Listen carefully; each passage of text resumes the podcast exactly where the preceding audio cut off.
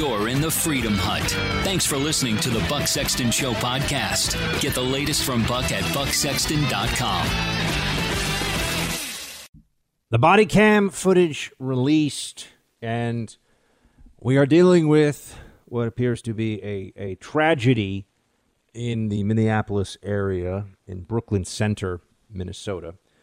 And we will talk about that and, and what's likely to happen in the days ahead as, as a result. We've already seen rioting, we've already seen a tremendous amount of, of rage on display here, and this is already a combustible period, as we know.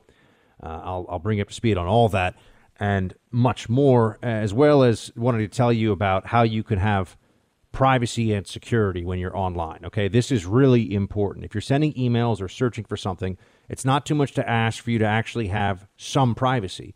For good reason, you probably assume whatever you type or click on was your own business. Well, it should be, but your devices, your computers, your phones, they weren't built to guarantee that your activity online would be private.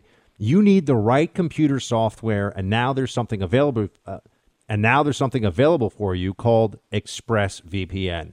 And now there's something available for you called ExpressVPN. The term VPN stands for Virtual Private Network, and it's really easy to use. You just download it once to your PC or your mobile phone, and from then on, your device becomes anonymous on the web. Your searches and your emails now have a layer of actual privacy and protection. That's right, real encryption. This keeps hackers sitting in places where public Wi Fi is available from being able to crack right into your devices and steal your sensitive data. This is a basic security measure you've got to have on your devices. To get ExpressVPN, you go online, go to expressvpn.com slash buck. Plans start at about $6 a month with an annual subscription. That's right, expressvpn.com slash buck. It'll cover up to five different devices. You'll have the convenience of being connected online without concerns about privacy or sec- without concerns about privacy or security. expressvpn.com slash buck.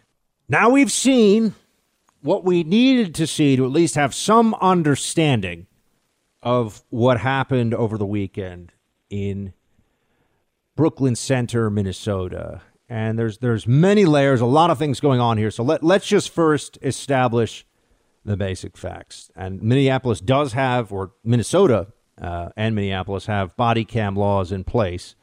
So we do have pretty up close video of exactly what transpired here. You have a young man, Daunte Wright, 20 years old, pulled over because he had air fresheners from his in his rear window, which is apparently illegal. Uh, I did not know that, and it's one of those laws that can be enforced, and, and it was in this case. And they pulled him. Two officers pulled him over, and then they found out that he had an outstanding warrant for his arrest. When they went to arrest him, this is all on body cam. You can see the footage. He struggled. He did not want to get out of the car. He did not want to be arrested. He resisted.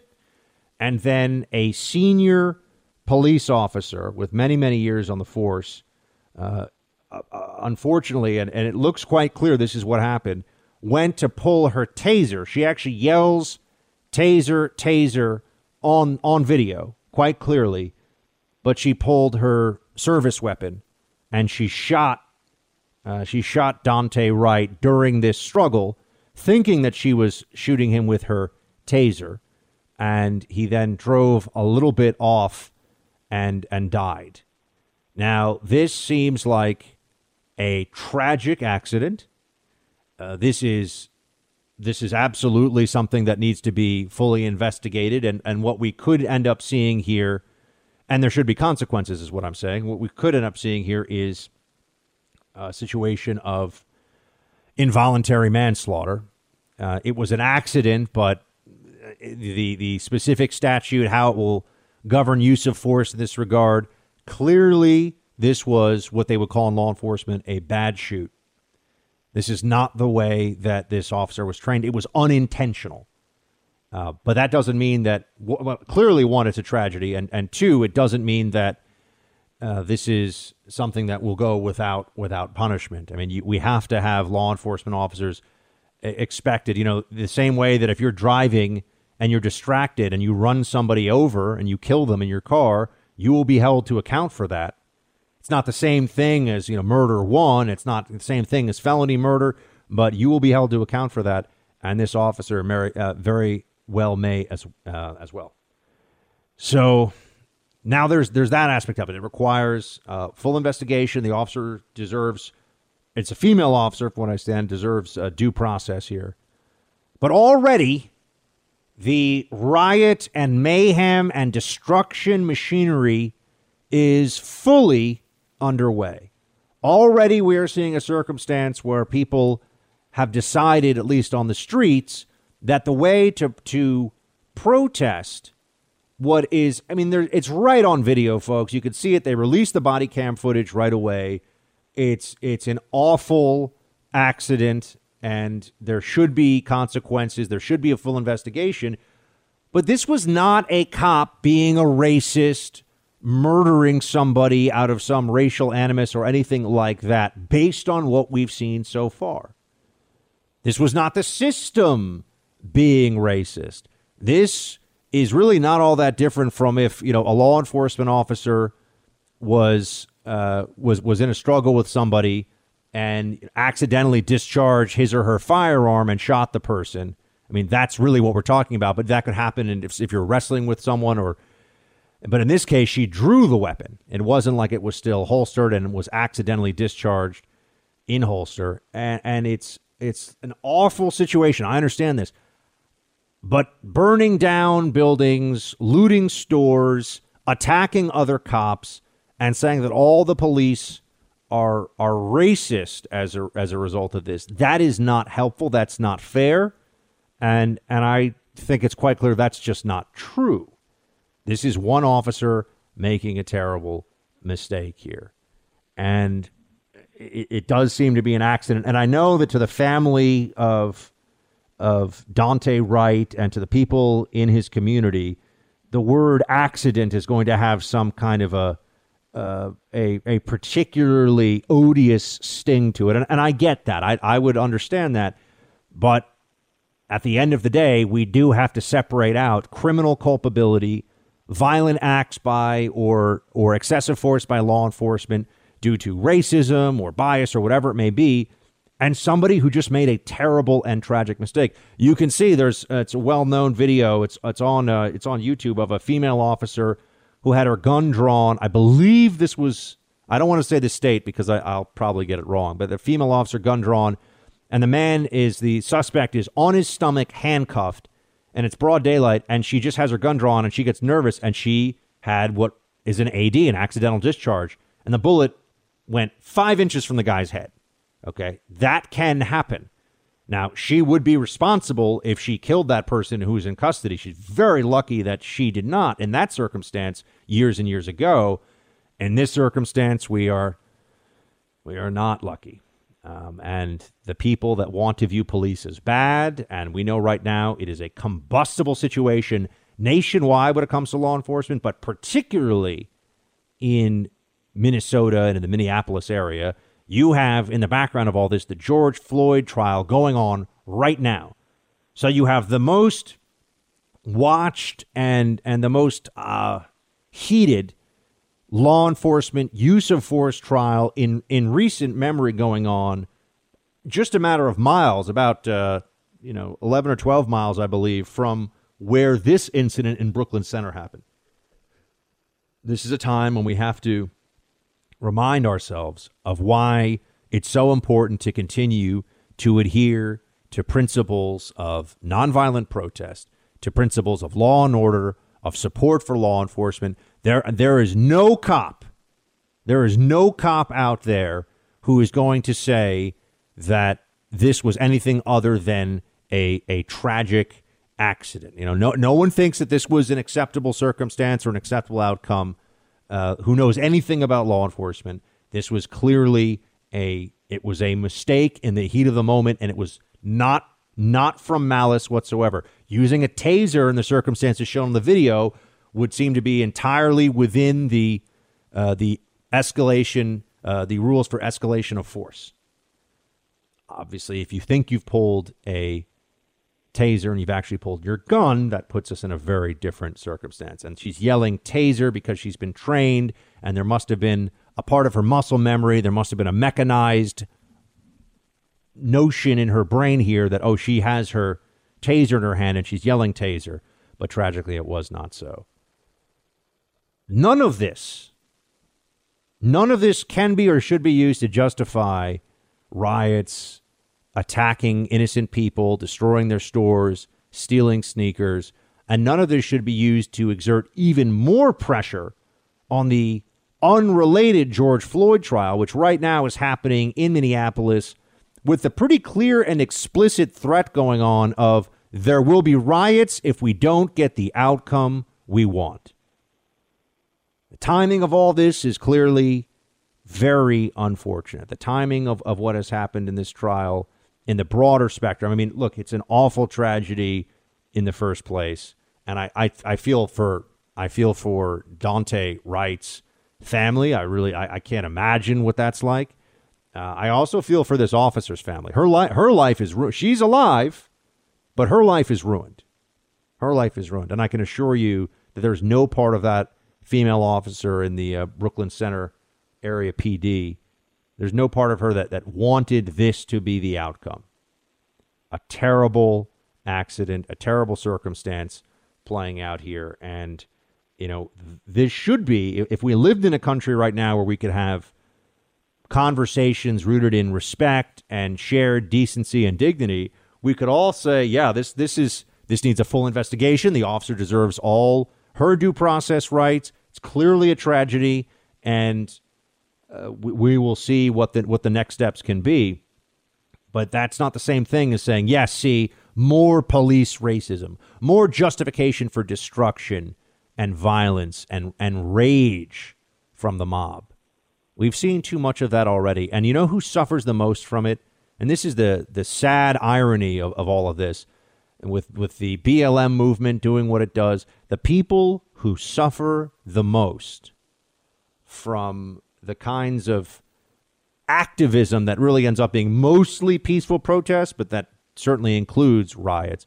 The people who suffer the most from all of that are uh, are, are overwhelmingly those who live in high crime neighborhoods, which has a disproportionate effect, uh, a disproportionate number of minorities who live in high crime neighborhoods are the victims of the increasing crime as a result of throwing law enforcement under the bus and acting like one tragic circumstance, one bad situation like this somehow symbolic of all law enforcement, hundreds of thousands of sworn law enforcement officers across the country that really help hold America together and make this a great place to be. Make it a great country. Nothing is perfect. No no profession is full of angels. There are mistakes that are made. This one needs to be investigated. It is never a justification for riots, violence, and destruction, but I have a feeling we'll see more of that in the days ahead. There were also riots, violence, and destruction in Portland over the weekend. Totally unrelated incident. We'll get into that in a second. While there are still buildings destroyed and a lot of tension on the streets in the Minneapolis area, there's also Portland to talk about right now. The Immigrations and Customs Enforcement building in the city of Portland was set on fire over the weekend after what are being described as demonstrators, Antifa, gathered outside. Now, this was worse even than you're you're seeing in most of the news coverage. They tried once again. This is not the first time this has happened. Uh, le- leftists of Antifa gathered together, all dressed in black, head to toe, in their paramilitary garb, tried to blockade the entrance and exits to a federal building, an Immigrations and Customs Enforcement building in Portland, and light it on fire. They did, in fact, light it on fire. They had to put the fire out. Uh, this is arson, and you could you could make a case that as they're as they're doing this, as they're blocking exits and entryways uh, and lighting a building on fire, it's attempted murder. But are you seeing it reported on in that way? Of course not, because these are people of the left. They are protected by Democrats. They are of the Democrat Party. They're just the most activist wing, if you will. They are the, the paramilitary shock troops of the Democrat Party.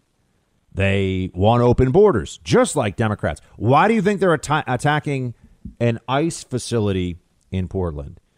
because their belief is that there shouldn't be any processing or any stopping of people coming across our southern border whatsoever. They seek to undermine our sovereignty as a nation state entirely.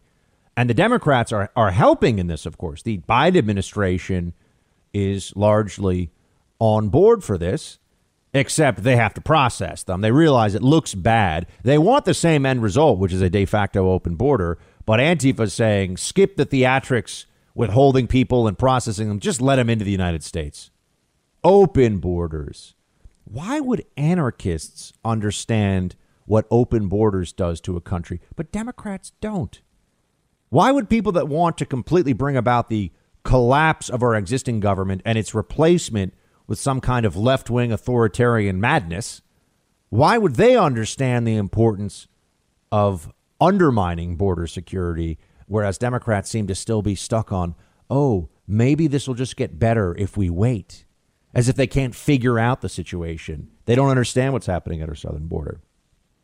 Well, were there any arrests made at this uh, at this attempted burning down of an ice? But this is a federal building. I mean, do you realize what would happen to you if you tried to blockade, you know, the uh, the FBI building in downtown D.C. You tried to block the exits and, and ran up to the building with a Molotov cocktail. I think we all know how that would end. But the Immigrations and Customs Enforcement building lit on fire no arrests made specific to this. Portland just deployed uh, police in riot gear who used you know pepper spray and, and rubber bullets and, and dispersed the crowd. But now we're at a place where Democrat leftist cities, these cities are all run by Democrats, are turning into dystopian hellholes. And you know they used to always say, "Oh, well, why why are people moving here?" Well, it's because the Democrats took over these cities entirely as they got crazier and crazier. And you used to have no choice. There were a lot of people, I was one of them, who, for certain jobs and opportunities, you had to be in these cities. But that's changing now. Mobile work could be the death of the Democrat urban enclave over time. Because people aren't going to want to deal with this anymore. I mean, I have work and family obligations that for now keep me in D.C. I uh, keep me in New York, rather, not D.C. I live in New York. Uh, keep me in New York, but if, if I had the opportunity to leave, if I could go somewhere else right now, if I could move to Texas, Tennessee, or Florida, for example, would I? Absolutely.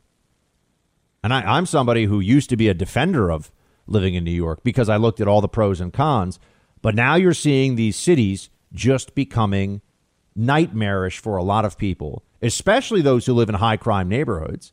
But even if you live in what's supposedly a, a nice neighborhood in some of these cities, the crime spills over. You're dealing with it too and it hurts business investment. It hurts the overall psychology of being in these places. I mean, you you could be hearing so much more about the crime the crime wave of the last 12 months except they haven't really been able to figure out a narrative of this is not the fault of lax uh, lax anti-cop poli- I mean anti-cop views lax enforcement of the law as a result of it the BLM movement, and this idea that the problem in our society is is we need criminal justice reform. That's going to solve everything.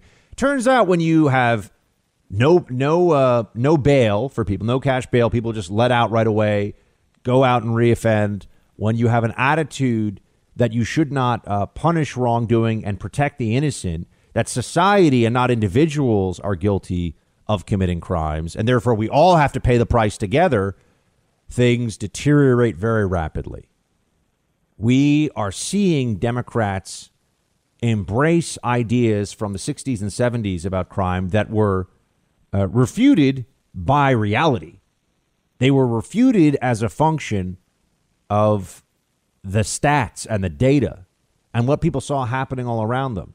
And you had the the enormous movement away from from a lot of cities. Why did the suburbs grow with such tremendous speed over over uh, the the 70s and the 60s, 70s, and in the 80s? Because people wanted to get out of the cities because New York and Detroit and Washington D.C. and you know name name a major city. Uh, they were dysfunctional messes with far too much crime People don't want to deal with it. Nobody wants to get shot or assaulted or or have their home invaded because of ideas that sound good to people sitting on their couch in Brooklyn Heights or Malibu, but actually end up making people less safe because they aren't rooted in reality and they aren't based in common sense. We, we are having a death of common sense in this country right now about law enforcement and law and order, and it is it is entirely and should be put squarely on the shoulders of the Democrats and the disgusting corporate media. It really does feel like the country is just going crazy sometimes, right? You can't have a, a civil conversation with people. I'm talking about all these law enforcement issues, for example. The stuff that you'll see online, there are people that have just been brainwashed. And when you try to tell them what any reasonable, rational person would think in response to some of these news stories and what's going on. They just come after you. They scream at you. They say the most horrible things, and and they will even try to find ways to contact you privately or personally. I mean, this happens not just to me as a public figure; it happens to people I know all the time. And given the way that big tech is also shutting down a lot of truth, uh, a lot of honest conversations out there, we need to find places where we can actually exchange ideas as conservatives, say what we want to say, share the thoughts we want to share, and not have crazy trolls and, and left wingers infiltrating, intimidating, and undermining everything that's going on. That's why, if you want a place where you can do this, you've got to go to caucusroom.com. Caucus Room is a social media network exclusively for conservatives. Caucus Room is an online community for conservatives to gather and engage locally. Only real people who are verified conservatives can become caucus room members, but caucus room will never share your information with anyone ever. The sign up process ensures you're communicating with real conservatives in your neighborhood, no bots or trolls. It's a great way to get engaged on issues where you can make the biggest difference locally. At Caucus Room, you can participate in live virtual meetings that are so secure the platform played host to over a dozen virtual Republican Party conventions last year. I share news, jokes, and find lots of ways also, share news, jokes, and find lots of ways to get involved with causes near you without the Silicon Valley overlords stepping all over you. Caucus Room is made by conservatives for conservatives to get organized and make a difference. Join the Buck Sexton Listeners Group on caucusroom.com. That's C A U C U S R O O M.com caucusroom.com to interact with other listeners just like you. That's caucusroom.com and join the Buck Sexton Listeners Group today. Well, I would just get back to what the president said even before he was inaugurated that we need a universal wearing of masks. He said for at least 100 days, it may well go beyond 100 days. Everyone should be wearing a mask. They should avoid congregate settings. They should keep their distance and they should wash their hands as often as possible. We are not out of this yet. We had 80,000 new infections the other day. Now's not the time to declare victory prematurely. We have not won this yet. We will win it, but we yeah. haven't won it yet. Shut up, Fauci. I just don't want to hear it anymore. I'm I'm just done with this guy. Uh, I'm just done with this guy. He he says the same stuff on TV all the time. Is, is his job to to be the the whatever he is, the head of the National National Institute of Allergy and Infectious Disease, or is he an MSNBC contributor? I just want to know. What does this guy do? What is the purpose that he serves other than to create this complete fiction of some genius who's always right, who's making all health policy decisions for us? And really what he is is he creates the illusion for all these different Democrats, they just point to Fauci. He sits there to give them the answers they want. You know, Fauci is serving a role here as the make believe, honest broker in our COVID policy when he's just a Democrat bureaucrat. That's all the guy is. It's what he's done all along. And he's wrong and wrong and wrong. And I mean, this obsession with masking. We've been masking. And there's also there's no winning. We've lost over what 500,000 people at this point to COVID-19. The public let, let's be honest about this. If Fauci was a general of an army after the year we've just had and the debacles and the, the, the disasters in COVID policy that they forced on us, and the guy would be court martialed and would be trying to avoid time in Leavenworth. But because he's a health expert, because he's, you know, you know, it, it's premature to declare victory and all this other stuff. He gets away with this routine. This guy's a jackass. How many times do they get to be wrong? How many times will they be wrong? He's saying, you know, we need more, we need more masking. Trust me, 100 days, and going to be another 100 days, going to be another 100 days after that. And here he is saying something. I mean, this is just, it's unthinkable that anybody still believes this clown, that anyone listens to him. I mean, he really needs to be told to go Fauci himself. Here he is, play seven. Eating and drinking indoors in restaurants and bars, is that okay now? No, it's still not okay for the simple reason that the level of infection, the dynamics of infection in the community are still really disturbingly high.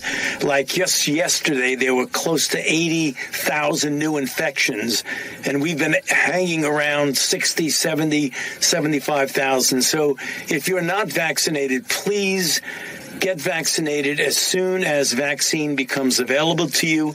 And if you are vaccinated, please remember that you still have to be careful and not get involved in crowded situations, particularly indoors where people are not wearing masks. Is Fauci a vaccine denier? Is, he an anti vaxxer?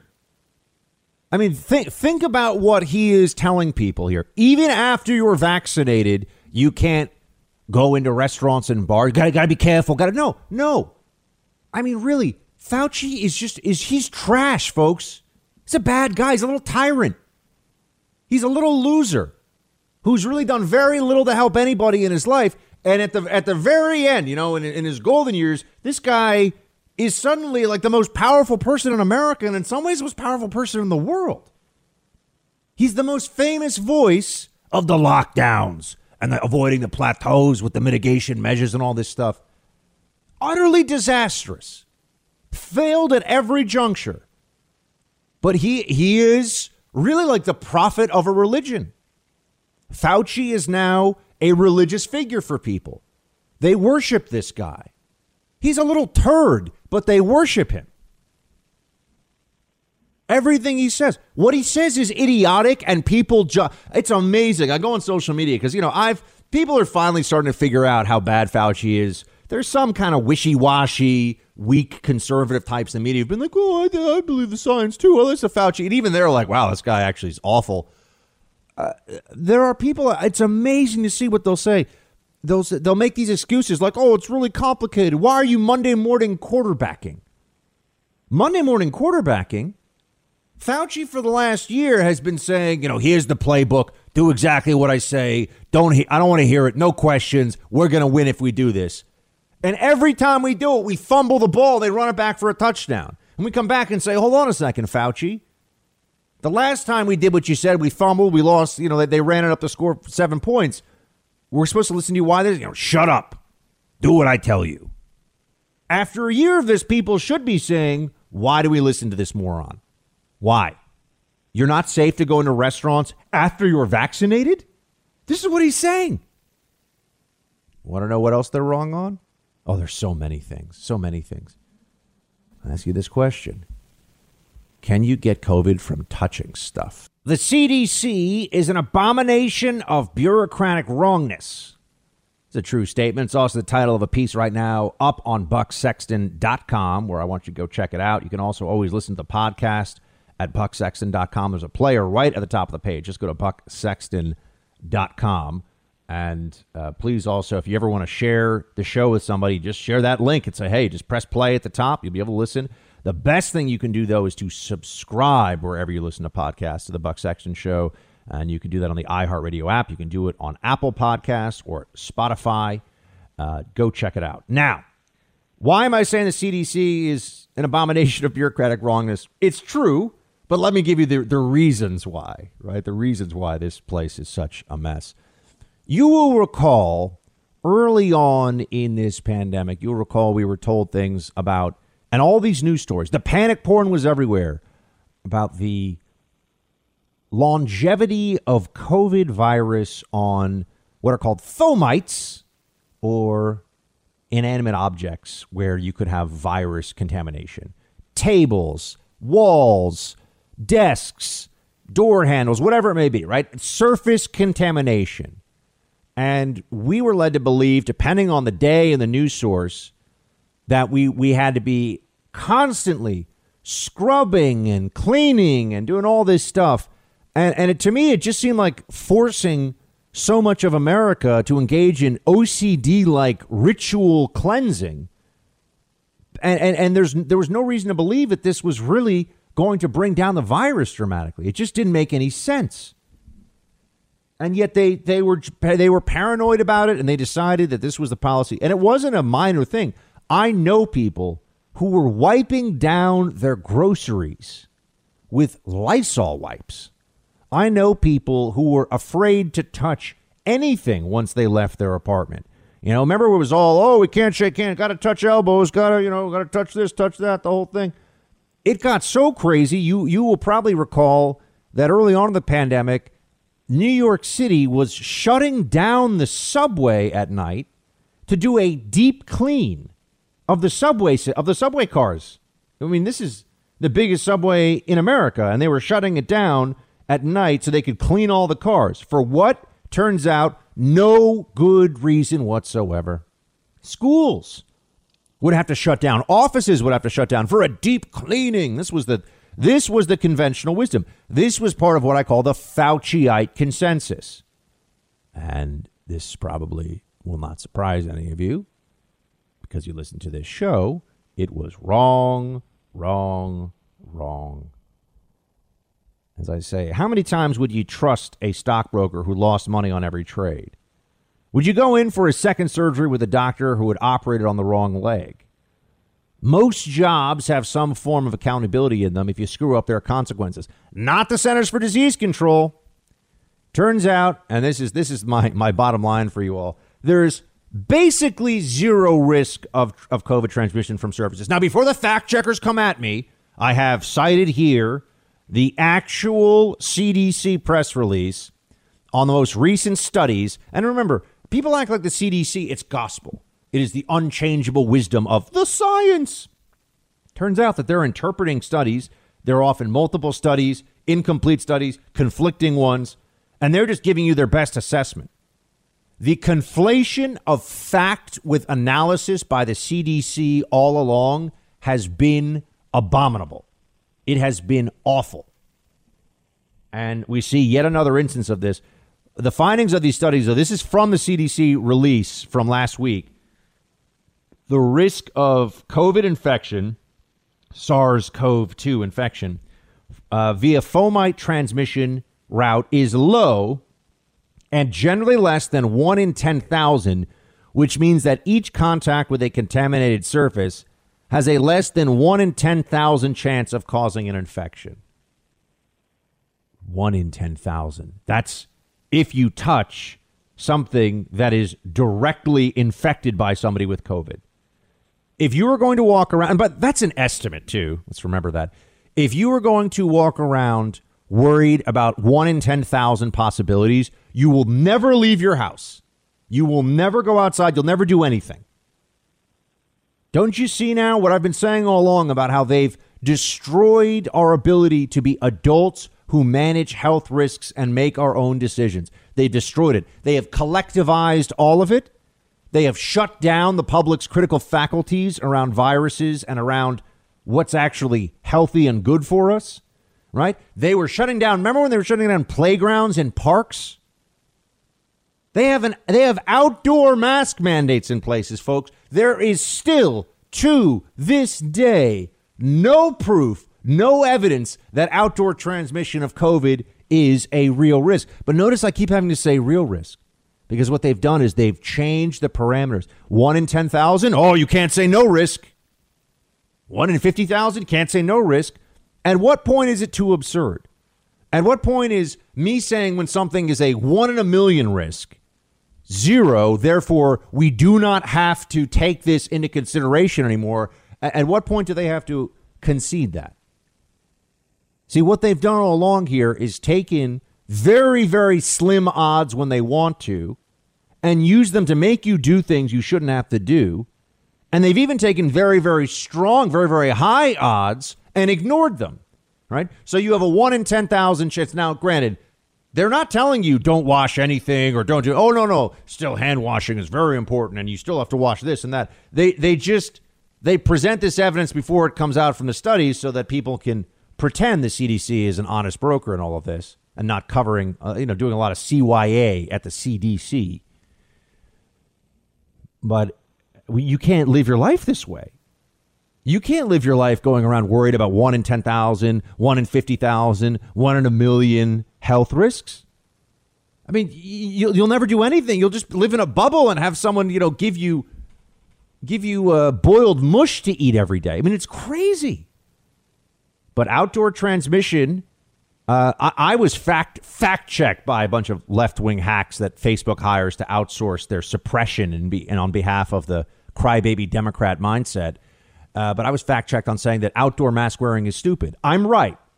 Outdoor mask wearing is scientifically and from a risk basis a stupid policy. But still have them in Michigan. Indoor and outdoor mask mandates. I'm just wondering, how's that working out for Michigan? Texas gets rid of its mask mandate, and a month later, it's doing just fine. And, and all businesses open, 100% capacity. Everything is open. Michigan has indoor and outdoor mask mandates. You know, it's like here in New York where I still have to be the moron alone in the gym on the treadmill with a mask on because God forbid the manager sees me without a mask alone in a big open space on a treadmill trying to work off some of the COVID LBs I put on from not being able to work out, not being able to go anywhere. And, and they're to freak out and, and act like I'm a murderer. How dare you breathe fresh air? This is a madness. This is a mass hysteria. We have to fight back against this because they're not just going to let it go away. They're not just going to say, okay, fine, you're right. Maybe we were a little too. No. No, they're going to continue to push. Here is Gretchen Whitmer, or perhaps as we should call her, Gretchen Halfwit, uh, who is the governor of Michigan and telling everybody about why. I mean, they've had nine out of the 10 urban areas of the country. I didn't even know there were nine urban areas to speak of in Michigan, but that's what I'm reading in the news. Nine out of, so I guess they're including Grand Rapids and places like that. With the highest COVID spread in the country right now, nine out of 10 are in the state of Michigan. Michigan's had a huge spike in cases and with it a, a major increase in hospitalizations and everything else. And yet Michigan's so strict Governor Whitmer, she listens to Dr. Fauci. Oh, yeah. Oh, gosh, yeah. Don't you know? She listens to the Fauci. Oh, she's a Fauci believer. Sure. Oh, sure she is. Play six. I'm sorry. Play uh, Whitmer. Eight. Let me start by saying this. You know, we did not have a national strategy for a long period of time. And then the Biden White House came in and we have one. And by and large, it's working and they're doing a great job. I would submit, though, that in an undertaking of this magnitude with such consequence, it's important to recognize where there might need to be some adjustments along the way.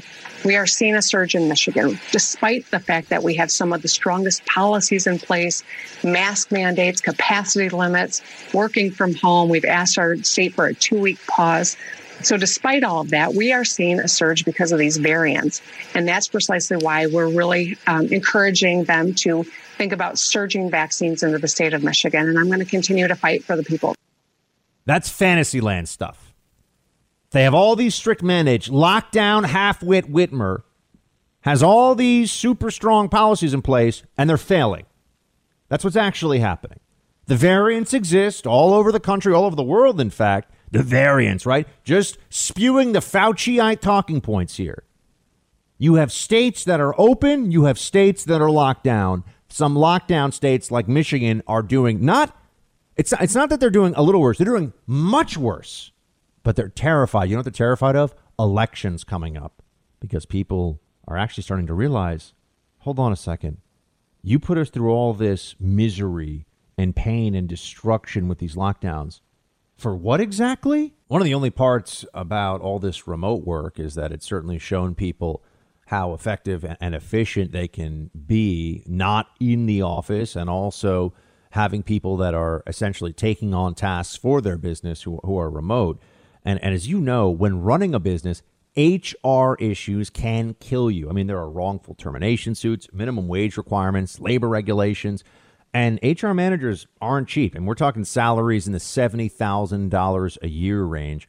But that's why I want you, if you're a small business owner, if you're working for a company that has an HR department, try Bambee. That's B A M B E E. Was created specifically for small business. They'll give you a dedicated HR manager who can craft HR policy, maintain your compliance, and all for just $99 a month. That's right, $99 a month. With Bambee, you can change HR from a huge liability to a major strength of your organization. Your dedicated HR manager is available by phone, email, or real time chat.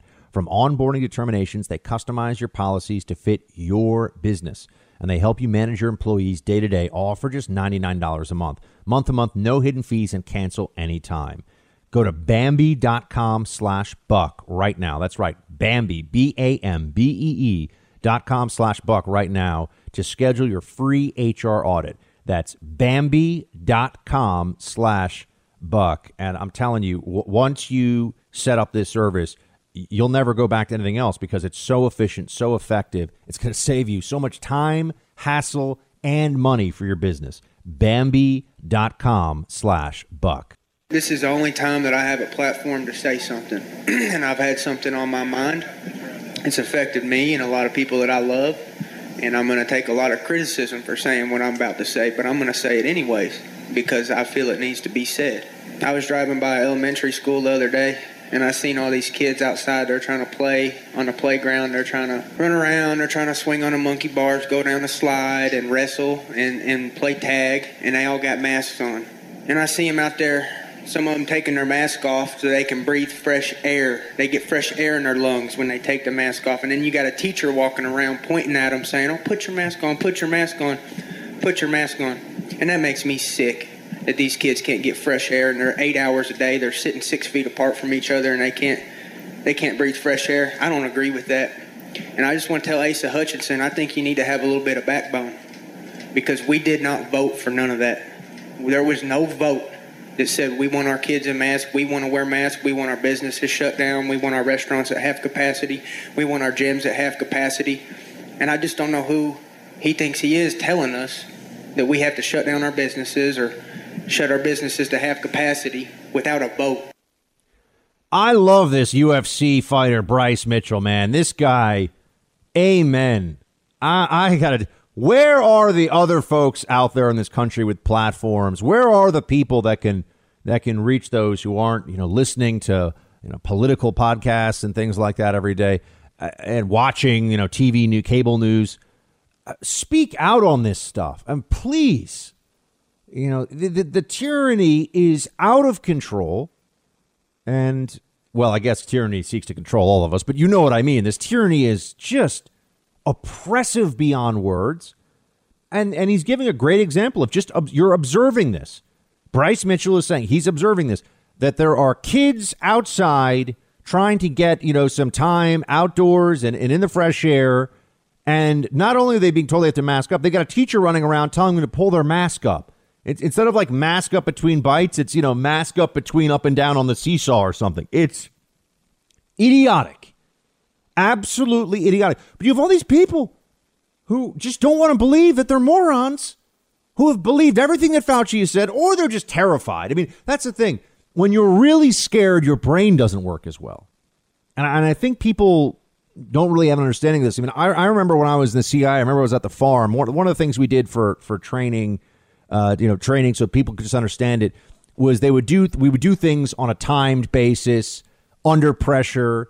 And we even I remember we had these goggles where we would try to you try to like uh, open a door or load a magazine into a handgun or something because they they distorted your vision just to give you a sense of what it's like when your heart is pounding and when you actually have to be Uh, you know doing so you have to make decisions you have to think when you're scared when your heart's pounding when your adrenaline's up the same thing when i was the nypd this kind of stuff we talk about this you know someone comes within 20 feet you think you're going to draw your sidearm and you're going to be able to, you know, to, to take them down because that's what you can do standing on a line at, at a range and you got all, you know, you're setting it up and you just had a granola bar and you got your shooter glasses on, you look all cool.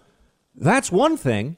Somebody who is trying to catch you off guard and run at you with a sharpened screwdriver when all you're thinking about is how you don't want to have to kill anybody and you just want to get home to your wife and kid. Very different feeling, very different situation to, to draw your to draw your service weapon and defend yourself with it, right? All of a sudden your hand gets a little shaky. Fear brings about a physical impo- uh, uh, physical changes. Fear brings about psychological changes. People have been so scared and they just turn to whomever tells them that they'll provide them with safety, no matter how stupid, tyrannical, or absurd the guidance is. But the other side of it is now that people are having a little bit more there's there's a little bit more willingness I think to see this for what it is than there has been in, in at least some time. Nobody wants to believe that they were fooled. Nobody wants to believe that they were one of the cowards on this issue.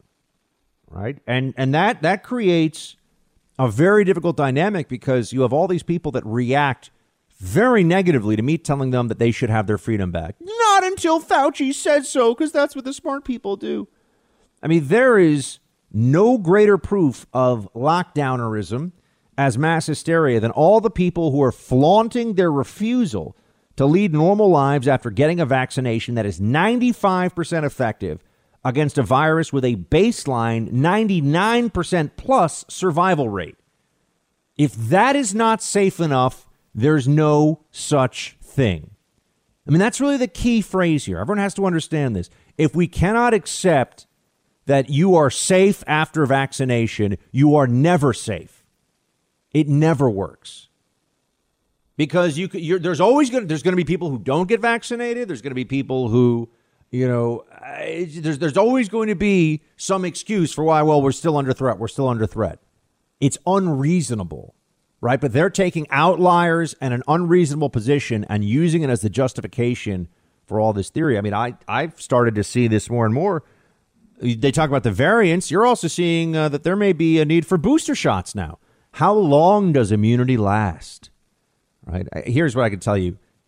The notion of immunity lasting in general for 90 days, which I've seen someplace, that's just antibodies. That's not T cell immunity. That's not true for other viruses and other things out there. You you have immunity, you should be immune for a long time. And there's partial immunity too. So we're just going to have to accept at some point that once you've either had this or been vaccinated, uh, there is no reasonable basis, no reasonable justification for making you continue to live your life under this cloud of constant fear. But booster shots every six months?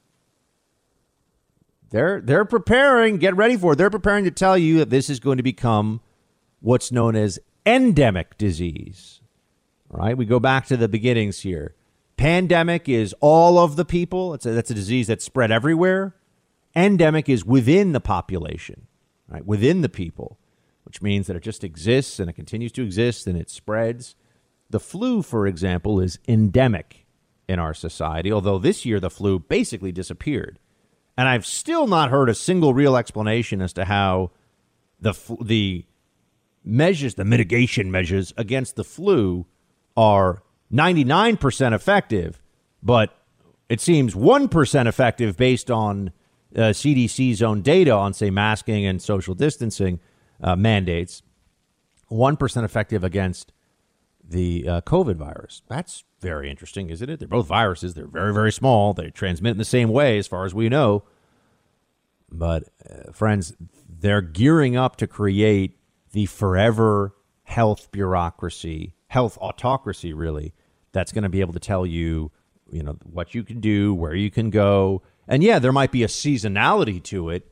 But oh, once we start saying there's variants and booster shots and all this stuff, then it just becomes the new normal.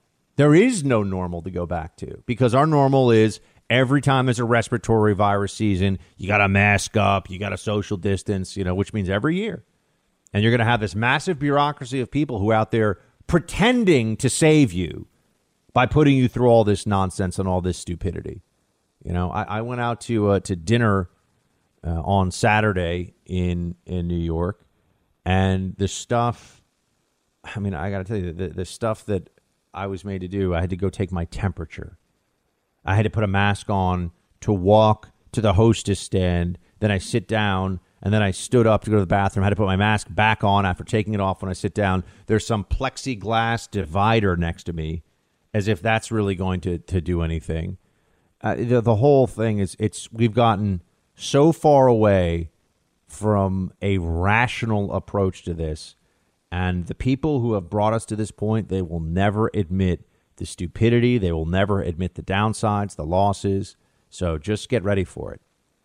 You know, masks and lockdowns and mandates work so well that they never work and we're told to shut up and just do what we're told.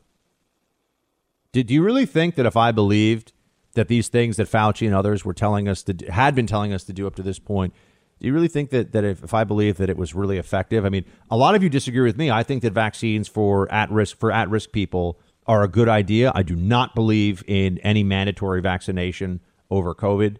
Um, and I, I think that people are seeing that there are side effects to this. And I've talked to people who have had some pretty nasty side effects. I've already had the virus. Is, is it reasonable to expect that me as a, as a, uh, as a COVID, uh, you know, I don't know, survivor is the right term, whatever we call it, somebody who's had COVID, uh, has beaten COVID, I have to get the vaccine. That's reasonable? No, I find that entirely unreasonable but I want to be able to live my life and continue my work and travel and do things. So, am I going to have to bend the knee to the state on this? This fight is nowhere near over. Fauci's going to keep dragging you along with it just, just a little longer, just a little longer, just a little longer. I assure you, and if you listen to the show, you know how much have I been right? How much has Fauci been right on predictions, on trends? I assure you that Dr. Fauci into the fall of this year will still be saying just a little bit longer, just a little bit longer, just a little bit longer. And there'll be people saying, listen to Fauci. He has led us to the promised land. He knows what to do. They're wrong. And it's sad. And it's really annoying. People never want to believe it. They were the ones who were fooled. And so that's the greatest protection that the lockdown apparatus has. It's going to create 19 million jobs. And we're talking about economic growth that's going to go on for years and years. But it turns out the study you're citing from Moody's Analytics says the economy will add 16.3 million jobs without the infrastructure bill and 2.7 million more with it. So it doesn't, as you said last Sunday, create 19 million jobs. Again, Secretary Buttigieg, why mislead folks? Well, you're right. I should have been more precise. The 19 million jobs that'll be created are more than the jobs that'll be created if we don't do the plan. And it's very important to make this point. That's also called lying. right? I, I should have been more precise. No, what you said was clearly meant to deceive. It's also lying, right? If if I tell you, um, if I tell you that I'm going to hire you at at my company, and I'm going to give you a a raise of of fifty fifty thousand dollars. Right, I'm going to give you a fifty thousand dollar raise, and and it turns out that I'm actually uh, just going to pay you what you were paid before. Let's say you were making forty five thousand dollars. I say, oh, I'm going to give you a fifty thousand dollar raise, and it turns out, no, I'm just going to pay you the $45,000 plus $5,000. That's a $5,000 raise. That's not a $50,000 raise.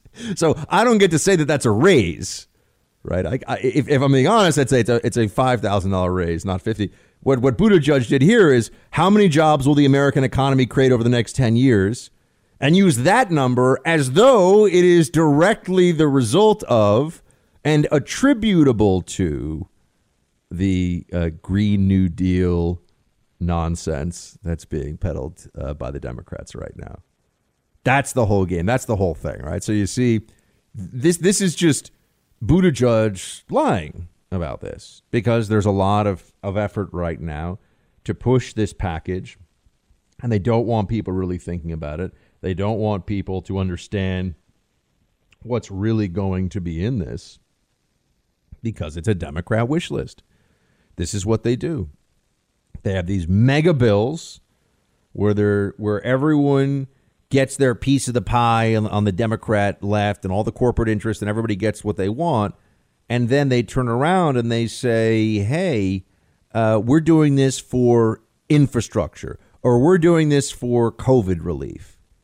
It's it's a very dishonest thing that they're up to. It's a very dishonest thing that they're doing, but unfortunately, it works. And then uh, Pope Pete Buttigieg, loves to talk about religious community. I mean, this guy clearly has a thing about about uh, traditional Christians. I mean that that I think is very obvious. He used to remember all the lectures he gave during the Democrat primary about what the Bible really says. This guy was running for president very unsuccessfully, I might add. Uh, but you know, he's he's just so smarmy about religious people all the time. It's it's really noticeable. Play nine. You know, sometimes I've I've heard uh, people people I care about saying, uh, uh, you know, uh, uh, if uh, you know I'm, I'm faithful, God's going to take care of me. And I guess what I would hope they might consider is that maybe a vaccine is part of God's plan for how you're going to take care of yourself. In the end, I have to admit that it's unlikely that that an official like me is going to be persuasive to somebody who maybe doesn't feel like Washington's been speaking to them for a long time. but this is where faith leaders can make such a, a difference. Pastors uh, I mean, the very word pastor, the idea of pastoral care is about supporting those uh, who look to you for guidance. And usually we think of that in a spiritual sense, but uh, sometimes that could also just be true for health. And so I hope anybody who is looking after a, a community of people, uh, uh, including a faith community, will consider ways to help guide them towards steps that can protect them and protect those around them. Yeah, he wants he wants your your church to be a part of the whole lockdown madness too. You see, of of course, that's all. But you you understand that, right? That that what they really want here is the vac. Is it's not even just about the vaccine; it's about everything. The lockdown state becomes semi becomes permanent, uh, in part through religious leaders taking this up. And you know, the Supreme Court just in a five four decision for the fifth time slap down the state of California because California keeps doing this thing where Costco has one set of rules, but church has another. And this time it was for private religious, you know, religious gatherings in private homes. And they said, well, that's different because it's a private home versus a commercial establishment. It's still the free exercise of religion, folks. It's still people gathering to celebrate their uh, religious faith. And if you can get, you know, certain indoor access to a sneaker store, you should have those same rules. If it's about safety, you know, I- indoors to buy sneakers in California shouldn't get any preference over indoor to worship God. But you know, you know who bailed on us again on this one? John Roberts. I mean, John Roberts on the Supreme Court is really about as conservative as the Lincoln Project. I mean, this guy needs to go. I wish he would step down. Another vestige of the of the pure failures of the Bush era in American politics. And John Roberts is is awful. You know, he's on, on the big stuff when it really matters, when the heat is really on, John Roberts does what the left wants him to. And he does it under this justification that, oh, it's about, you know, protecting the perception of the court or whatever. Give me a break. The guy's a coward who wants other people in his profession to think well of him, so he sells out principle every time it really matters. There is absolutely no reason for outdoor or indoor church services or synagogue or mosque or whatever, any religious service, there's no reason for it to be discriminated against in comparison to commercial activities by the state. That is unacceptable. If that is not a violation of First Amendment rights, what is when it comes to the free exercise clause? But it just goes. I mean, California, the regime in California of Gavin Newsom is a godless, authoritarian, Marxist state at its core. Coming up here in a second, we've got Andy Ngo, who is the expert on Antifa and just the anarchist madness that's uh, still underway under this Biden administration. And you know, the big tech and also big media doesn't really want to cover what's going on with all that stuff. So we're going to have Andy Ngo joining us here, going to talk to us about exactly what happened in Portland over the weekend and what we can expect to happen going forward, given that the Democrats, the left, they don't want to tackle this issue. But you know, technology in general does make life easier, but there's often a price to pay in terms of your privacy. We experience this with computers, smartphones, all the devices in our homes.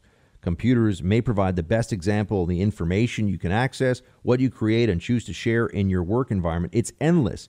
It becomes your private workspace no matter where you are. ExpressVPN is a company that's made your online privacy and protection their priority. VPN stands for Virtual Private Network. It's a way for you to create an additional layer of privacy with everything you're doing online on the internet. If you're making a purchase, there's a new level of privacy and data protection that goes with using the ExpressVPN service. If you're sending an email, same thing. It's similar to the notion of protecting your cell phone number from showing up when you make a call. Just imagine a pipe that contains the connection you have on the internet from your computer to the web and where you're going on the web. Your connection is the only thing in that pipe, and no one but you can see into it. ExpressVPN is what the service is called. And this level of privacy and protection is not expensive. It's less than $6 a month. It protects five devices, including your computer. I'll tell you where this really comes in handy, and that's when you're using public Wi Fi. That alone is worth it. If you're ever spending any time in places where you want to use public Wi Fi, you need ExpressVPN to protect your data and keep things private. Sign up online now at expressvpn.com slash buck. That's expressvpn.com slash buck. That alone will get you three months of free service with an annual plan. expressvpn.com slash buck. Some Antifa madness in Portland over the weekend, attacking an ICE facility lit on fire. What is going on here? We've got the man who knows more about this than pretty much anyone else you're going to find, Andy Ngo. He's an investigative journalist and the author of the New York Times bestseller Unmasked, all about Antifa. Andy, great to have you. Thank you. All right, Andy. I mean, I, I saw the headlines. I thought of you right away.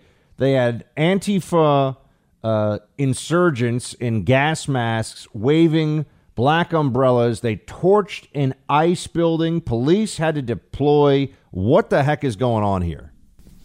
Yeah, if only it was in the headlines. The the sad truth is that these type of insurrectionary behaviors have been going on since last year in Portland, and it's treated as routine by both the local press and, of course, the national mainstream press.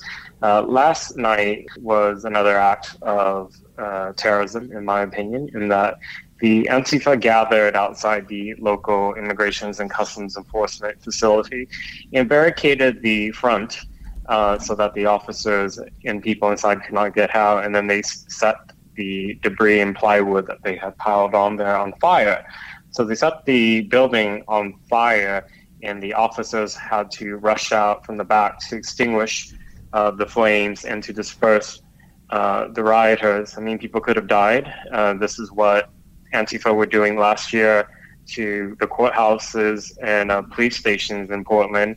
Uh, that was never described as an insurrection or as terrorist attacks, even though that's what they were. Um, last night, nobody was arrested, as far as I know, which again is uh, the norm for Portland. This is uh, Portland is what happens when uh, law and order breaks down and law enforcement don't have the resources or the uh, political support to respond. These extremists feel empowered to not just vandalize, but actually try to kill people. And actually, they have killed people, such as Michael Reinoehl, one of their shooters, did last year to a Trump supporter. Andy, I just want everyone to be very clear on this. What we're seeing here, what we're talking about, is a a mob of Antifa barricading the exits and try and lighting a federal law enforcement facility, which falls under the Department of Homeland Security, Immigration and Customs Enforcement. They try, they they set it on fire, and then the fire had to be put out. And you're telling me there were no arrests made? No arrests. I just it, it seems to me like that's that's not possible. How, how could the federal government allow this? I mean, how could federal law enforcement agencies not say that this? I mean, this is felony arson. Yeah, you know, when these um, types of arson attacks and um, just general terror attacks that were happening on federal property last year, I thought that after some time that you would start hearing about all these indict, federal indictments given uh, time for investigations to be carried out. And even as uh, around 100 people were charged federally for their alleged roles in violent extremist behavior last year, uh, around half of them have had their charges dismissed, and the few who did plead guilty uh, were only given probation and all that. So, uh, you know, when you kind of compare the differences in how left wing extremism is treated to right wing extremism in the U.S. by federal investigators and federal prosecutors, um, I'm worried. I mean, you know, the the the rule of law has legit- legitimacy, and only so that um, people view it as being Im- impartial and fair, and justice being blind. But uh, I think we've we've seen. I mean, not just in the federal examples, you can see most clearly in, in local examples where BLM and Antifa extremists can carry out terrorist attacks with impunity and get their charges dropped. Andy, what is it with with immigrations and customs enforcement specifically being targeted here? I mean, is Antifa are, are they an open borders advocacy group? They are because they don't recognize the United States as a real state, as a legitimate state. They don't recognize even the concept of nation states. They want to destroy that. That's what their ideology calls for.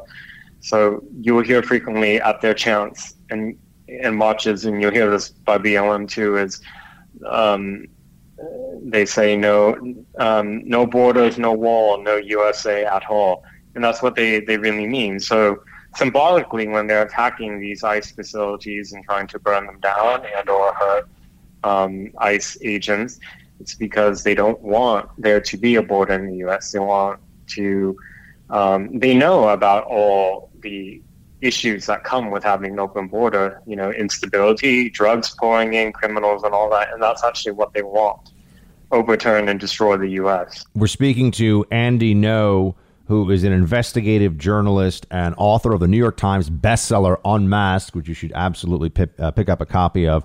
Andy, you know, you, you and I have talked about this many times before, but one thing that, that comes up often is is that we refer to Antifa in media. Jur- journalists generally refer to them when they refer to them at all, or if they're asked a, a question, or if they want to get into this, as being uh, Democrats, or or even let's say on Fox News, people often refer to Antifa as Biden voters. I mean, I think BLM is predominantly Biden voters, but Antifa seems to be something that is on the left, but is different certainly than your uh, than your standard Democrat base voter. But why is it then? I mean, assuming there is some, they're on the left. They're certainly more comfortable with with Democrats and with Biden than they are with Trump. Uh, why is it that there's so much sympathy given to them? Clearly, from whether it's Mayor Ted Wheeler in Portland or just law enforcement on on the scene and and the and the, the powers that be that law enforcement has to respond to in the state of Oregon, why do they get this special treatment if, if they're not actually the Democrats' shock troops, as is often said? I think most mainstream Democrats and left wing people recognize that Antifa is uh, the far the far left fringe of the left, and that these are anarchist communists who don't uh, are not Democrat supporters. However, the propaganda that's been uh, coming from Antifa and their sympathizers for years on end now about them being a movement against anti against fascism, against racism, and for social justice. There's been buy-in from that by the mainstream left, and you see it in the the media coverage in their activities. I mean, you can see, for example, even when they commit arson and attacks and all that, it's described as a mostly peaceful gathering these type of lies, um, either through ignorance or people's um, own decision to keep themselves um, fooled, uh, I think is what's keeping Democrats, by and large, um, hesitant to come out critically against Antifa. It seems to me that this is another, and we're speaking to Andy Ngo, investigative journalist, author of the New York Times bestseller Unmasked.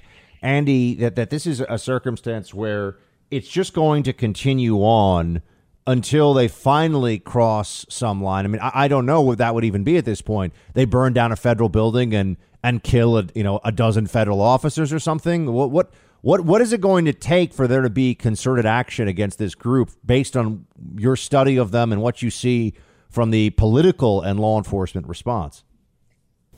Well, in 2019, when Willem van Spronsen in Tacoma, Washington came armed with a rifle and homemade IEDs and throwing them at the ICE facility there before getting him killed, he was trying to blow up a 500 gallon propane tank.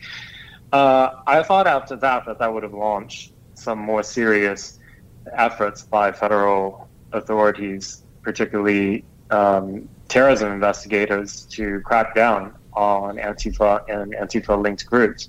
That didn't happen. Uh, I thought when Connor Betts in Ohio in 2019 killed many people in a mass shooting, uh, that it would have launched something. It didn't.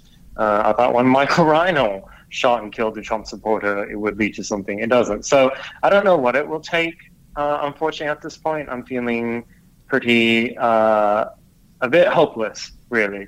And, you know, it's no secret how politicized these federal agencies actually are.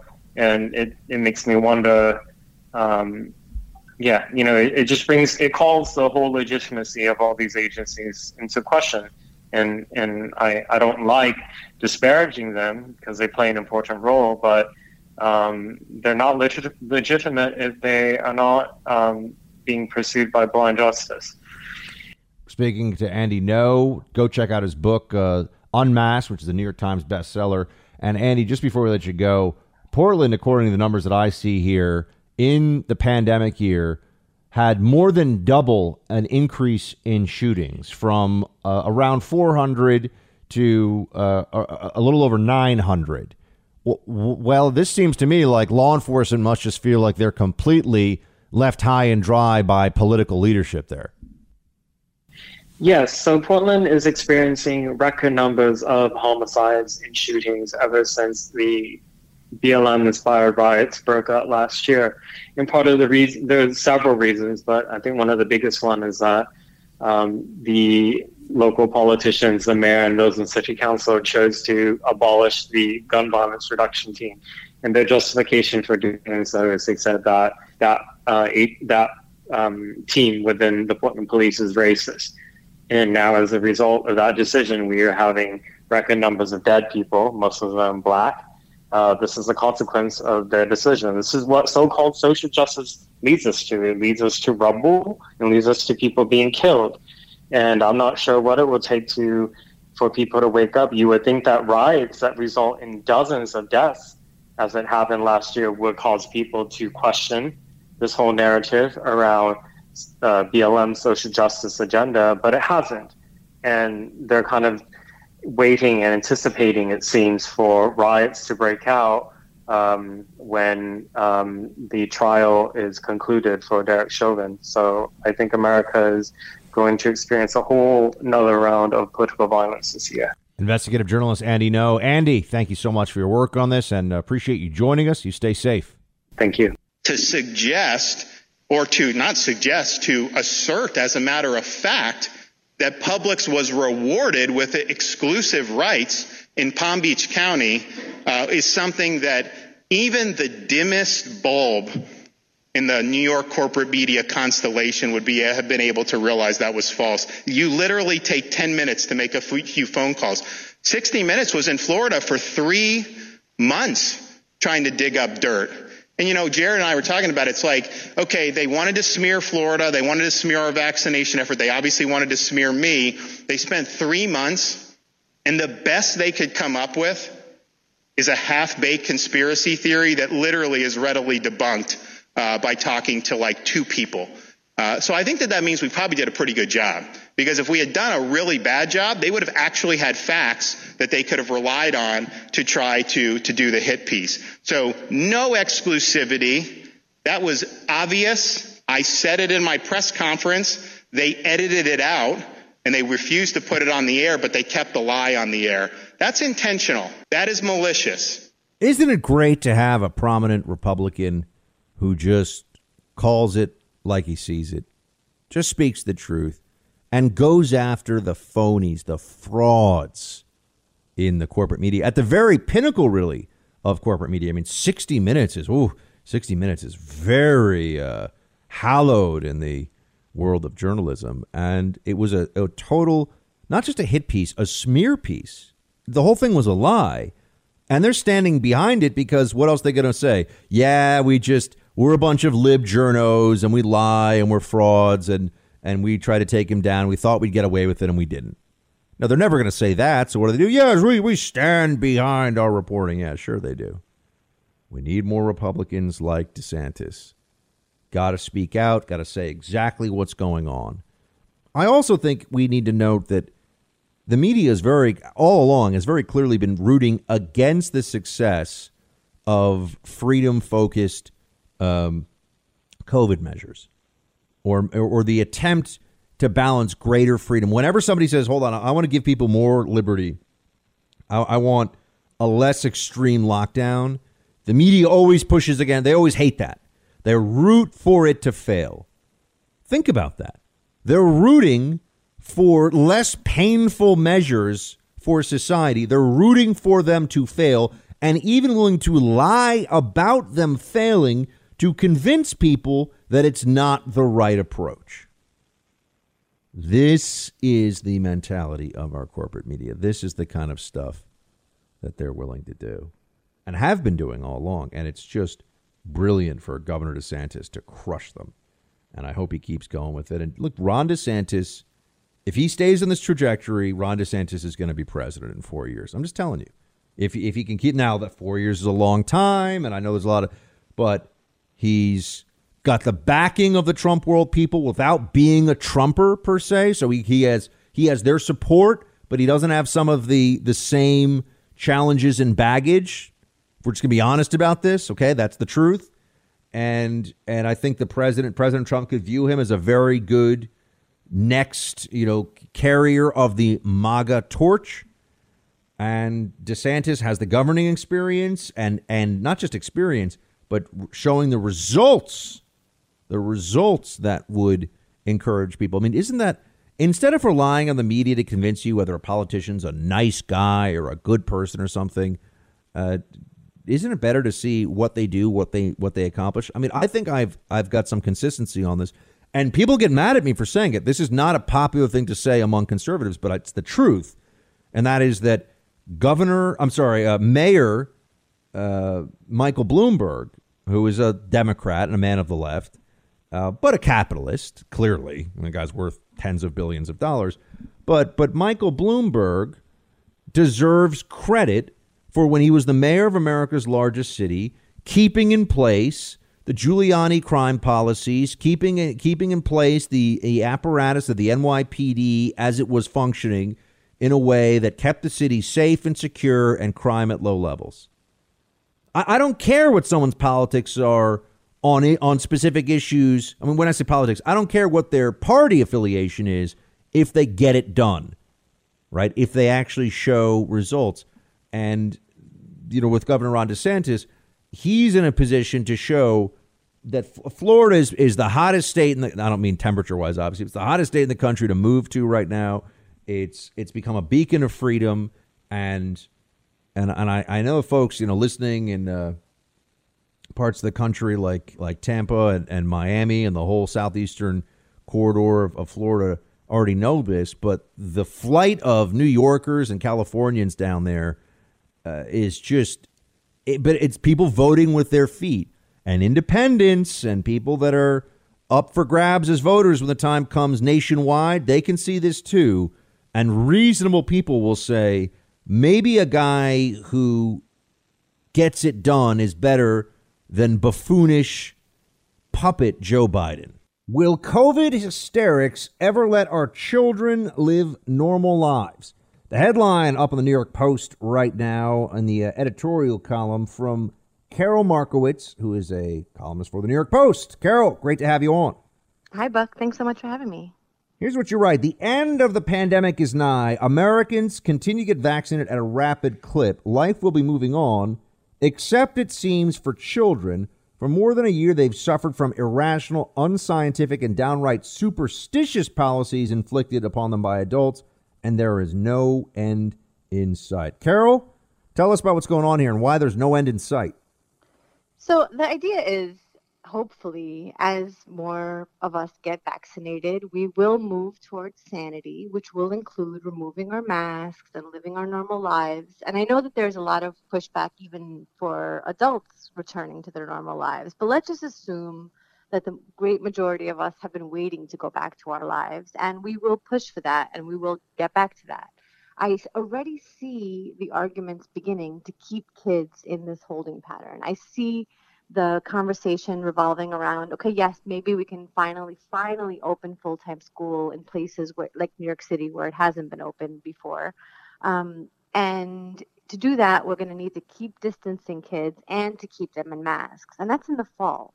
So i i'm already predicting that even when the large majority of grown-ups go back to normal living that kids won't be able to and i think we need to fight that right now and what is the I mean, the, the disparities? I think this is fascinating because people th- there's this mindset that's that's taken over Carol for the whole pandemic for, with a lot Mm-hmm. of people who act like these dictates whether it's about how uh, what, what what age limits there are for people that should wear masks or that uh, you know six feet of social distancing. Well, now it's three in classrooms and all this stuff. Mm-hmm. That people seem to think that these are these are facts that you can't disagree with, and and they've Right. abandoned the notion that these are actually just guidelines that are Yeah. highly imperfect and and and variable. Right. Well, my column, I had another column on Friday in the New York Post, which was the, the cover story, Open the Schools Now, like enough. Um, and one of the things I said in there was, you know, um, these CDC guidelines, six feet, three feet. I mean, most schools across the country have opened without those guidelines. They're just like, whatever, we're opening schools. They figured it out that, that kids are mostly safe from COVID safer than they are from the flu, let's say, and they've moved on. Um, it's only schools that have lived this to the letter that have not opened. And as I mentioned in the column, the CDC also doesn't think you should be eating ground meat um, unless it's cooked well done, and your steak has to be at least medium. So if you've ever enjoyed a medium rare burger, you know you're in violation of the CDC. So I, we should treat what they say with you know, um, some level of credulence. We should just move on from, uh, you know, the recommendations that they're giving and do what's best for ourselves. We're speaking to Carol Markowitz. She's got a great piece up in the New York Post right now. Will COVID hysterics ever let our children lead normal lives? And you're mentioning the CDC guidance. I, I, I keep telling everybody about how there was this press release last week saying that you know it turns out that the studies done now show that fomites or or surfaces are essentially negligible. I mean, you can never say zero, right, Carol? Is the problem. If you said zero, then people would finally let it go. But you know, mm-hmm. there's always this one in ten thousand is the actual number that they the C- that the CDC is saying is your chance of getting COVID from touching a surface with COVID on it. So mm-hmm. clear, and and this is amazing. I mean, New York City was shutting down the subway at night for deep cleaning. Classrooms Yeah. across America have been closed for days, even weeks at a time, so they can just smother them in like Lysol and all this like cleaning solvent stuff. Complete pandemic theater BS, Right. according to the CDC now. But when people like me were saying, guys, I really don't think that scrubbing down your groceries is going to save you from anything, it was, Yeah. why don't you believe the science? right. Well, and it, it's interesting because I, I think that there are people who still won't believe it, who still will continue to clean their groceries, who will continue to wipe down the surfaces like, you know, crazy people. And I, I see that in the funding that is going to schools. I mean, some of that funding is going towards cleaning solutions and um, cleaning staff, and they're not moving on from this. They're not learning anything. They're pretending it's March 2020 and we haven't learned anything about the virus at all uh, and, and it's scary. It's scary to, to watch this unfold where people are just refusing to, you know, follow the science and to move on. I, I noticed that in your piece you point out, I, I've been trying to get more people to pay attention to this, that YouTube removed a video of MDs, including people from places like Stanford University, Yeah. who were sitting down with Governor Ron DeSantis, who is the governor of a very large state that's been very successful in how it has dealt with the COVID pandemic. Google pulled it, uh, which you know, Google owns YouTube for everybody, obviously, Uh, Google pulled it as medical misinformation. I mean, this. I, I don't like to say things that are. I, I don't like to say things that are exaggerated to get attention or anything. But this is the health policy equivalent of of like Stalinism. This has gone to a whole other. These are this is lab coat tyranny now. Yeah, yeah, and what the joke is that the World Health Organization basically says the same thing that masking kids, uh, especially under six, is completely unnecessary. Uh, and most of Europe goes with 11 or 12 and older. Uh, U.S. is the only place that decided that two is what, where we're going to end up with that. So when you see these these um, clips from of toddlers being pulled off of airplanes because they couldn't wear their mask and they, they kept taking it off because they're two, um, I think people should understand that this is only happening in the U.S. You should notice that all these flights are in America because they're the, uh, we're the only place that is doing this. Um, in Europe, to get on a flight, you have to be masked at six.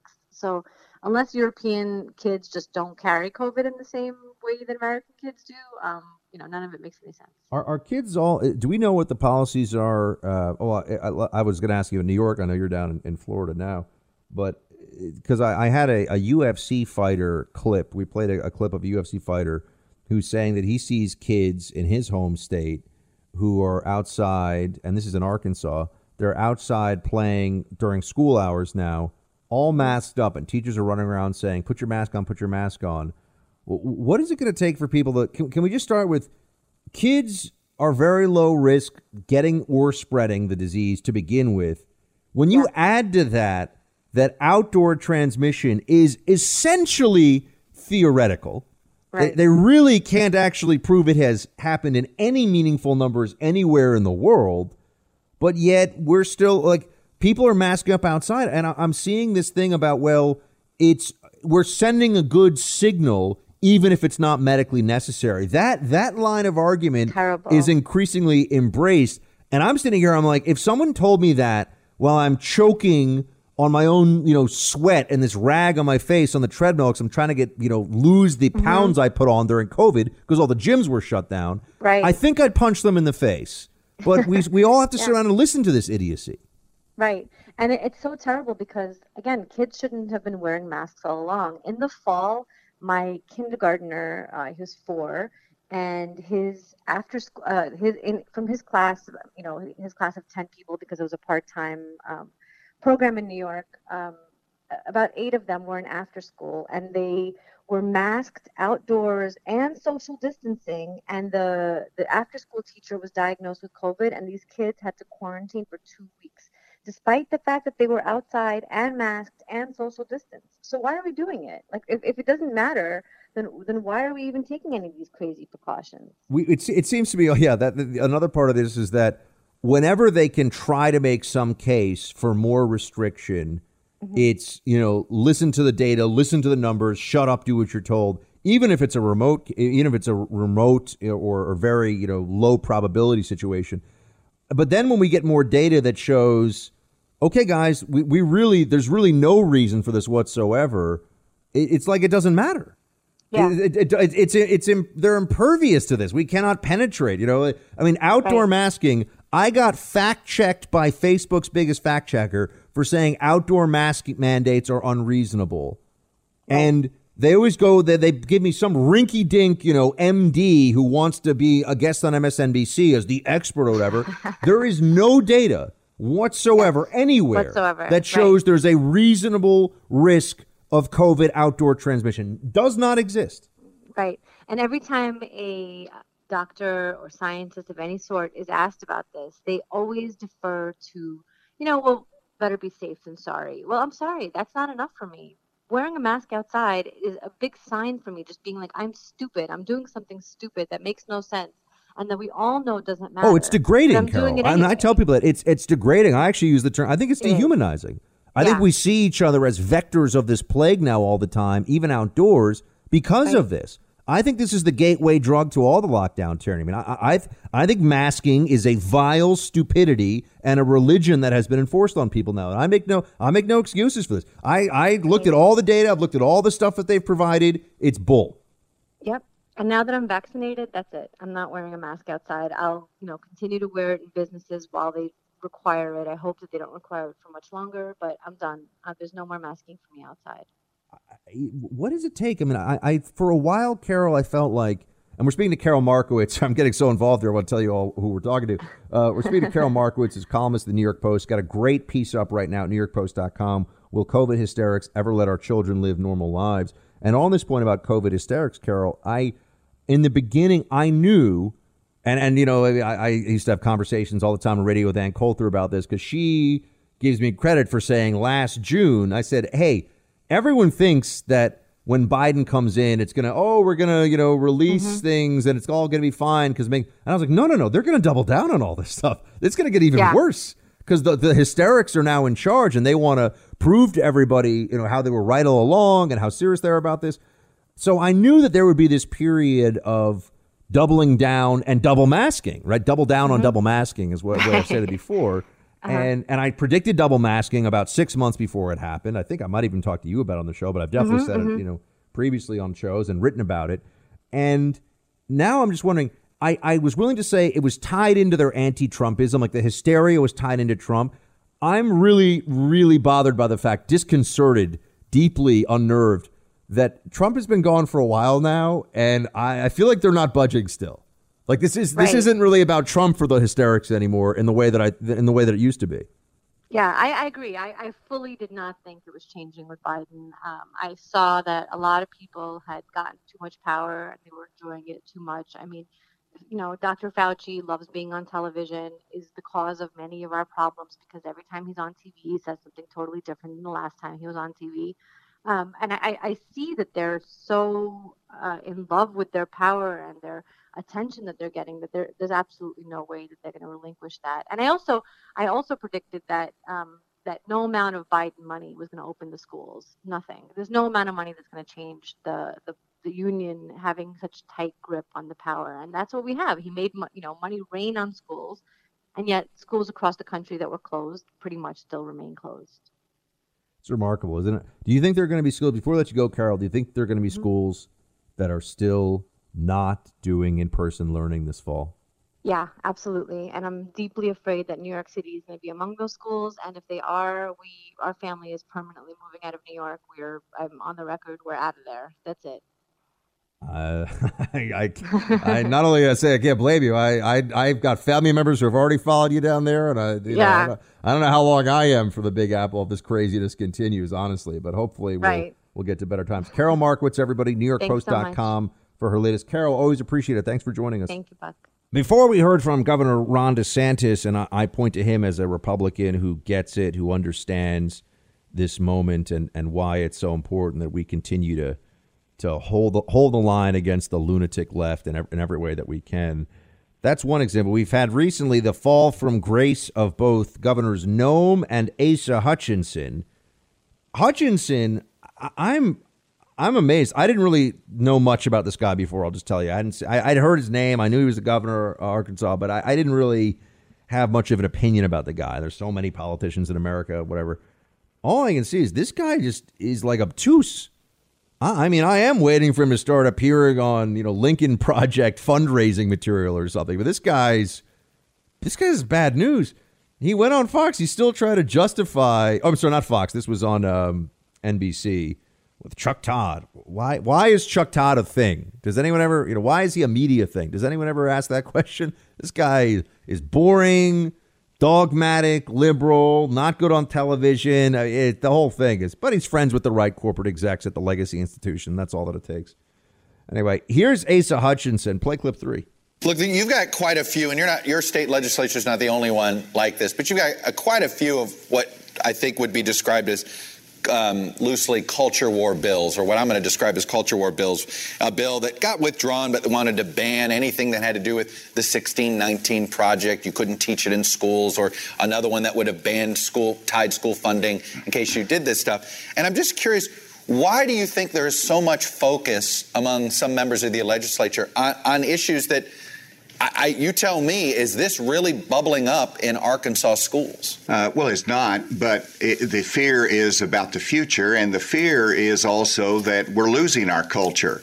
And the case I make, though, is that uh, just because uh, you want to uh, uh, keep things as uh, they have been, perhaps, you don't need to use the instrument of the law. You don't need to use the state to accomplish that purpose in every instance. there is the church, there is society, there is your community, and that's where the culture is is impacted or reflected in the future. And so, again, uh, there's too much. Uh, as a Republican Party, it's the principles of limited government and it's pushing freedom and choice uh, in uh, the free market. Uh, that's what the party is about. Uh, we've got to apply those principles even when it comes to the social war.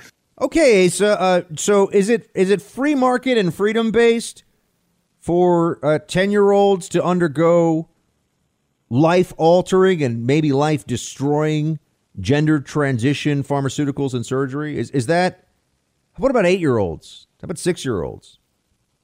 I mean, you, you can't legally drink a beer in the state of Arkansas until you're 21, but you can take puberty blockers, you can take hormone blocking drugs given to chemically castrate sex offenders, by the way. And and Asa Hutchinson wants to wants to act like he's, you know, Milton Friedman and Friedrich Hayek rolled into one here or something. Oh, it's about freedom and it's about you know free to choose and the freedom to choose and uh, the, these Republicans, you have to find them everywhere. Don't use the instrument of the law. To, um, the other side is trying to crush and destroy conservatism and with it the Constitution, and they're using and abusing institutions and the law itself to do it if we allow them to. But Asa Hutchinson seems to be advocating for unilateral surrender unilateral disarmament against the lunatic left. This is this is disastrous. This is what he is doing. This is his goal. This is the the idea that you get from from Republicans who want to be corporate friendly, who want to be treated well on NBC. You know, right now, if you're a Republican elected office and you don't see yourself as in a fight for fundamental truth and freedom in America, get another job. That's where we are, and that's where everybody who's representing conservatism and the Republican Party needs to be.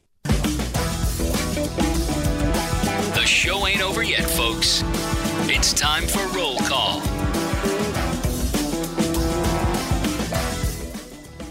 Facebook.com slash Buck Sexton or Team Buck at iHeartMedia.com if you want to be a part of this uh, this crazy action of the uh, Buck Sexton show. You know, it's, it's where all the good stuff is happening, folks. Uh, we also check in with our buddy, the man behind the scenes, but now he's the man on the air with me, producer Mark. Buddy, how was your weekend? Tell us some things. It was good. You know, relaxing. I went to brunch with some friends, so that was fun. All right, let's talk about brunch for a second. Sure. What is the what is your ultimate brunch order? Like, if you can have anything that you want for brunch, what is it? Well, it's hard because many brunch places have different menus, but I guess a common one uh, I didn't have this weekend, but the common one is chicken and waffles, which Ooh. made correctly, fantastic. Yeah, there is one place that I know of in New York City where I can actually get gluten free wow. fried chicken and waffles, and it is it is quite delicious. I will say that. And the only problem is though that the, it's delicious enough on its own, but then uh, you know you, you start throwing some butter and some syrup on there, and then it's really a party. Oh yeah, you're going for delicious. Your health goes out the window when you're at a brunch.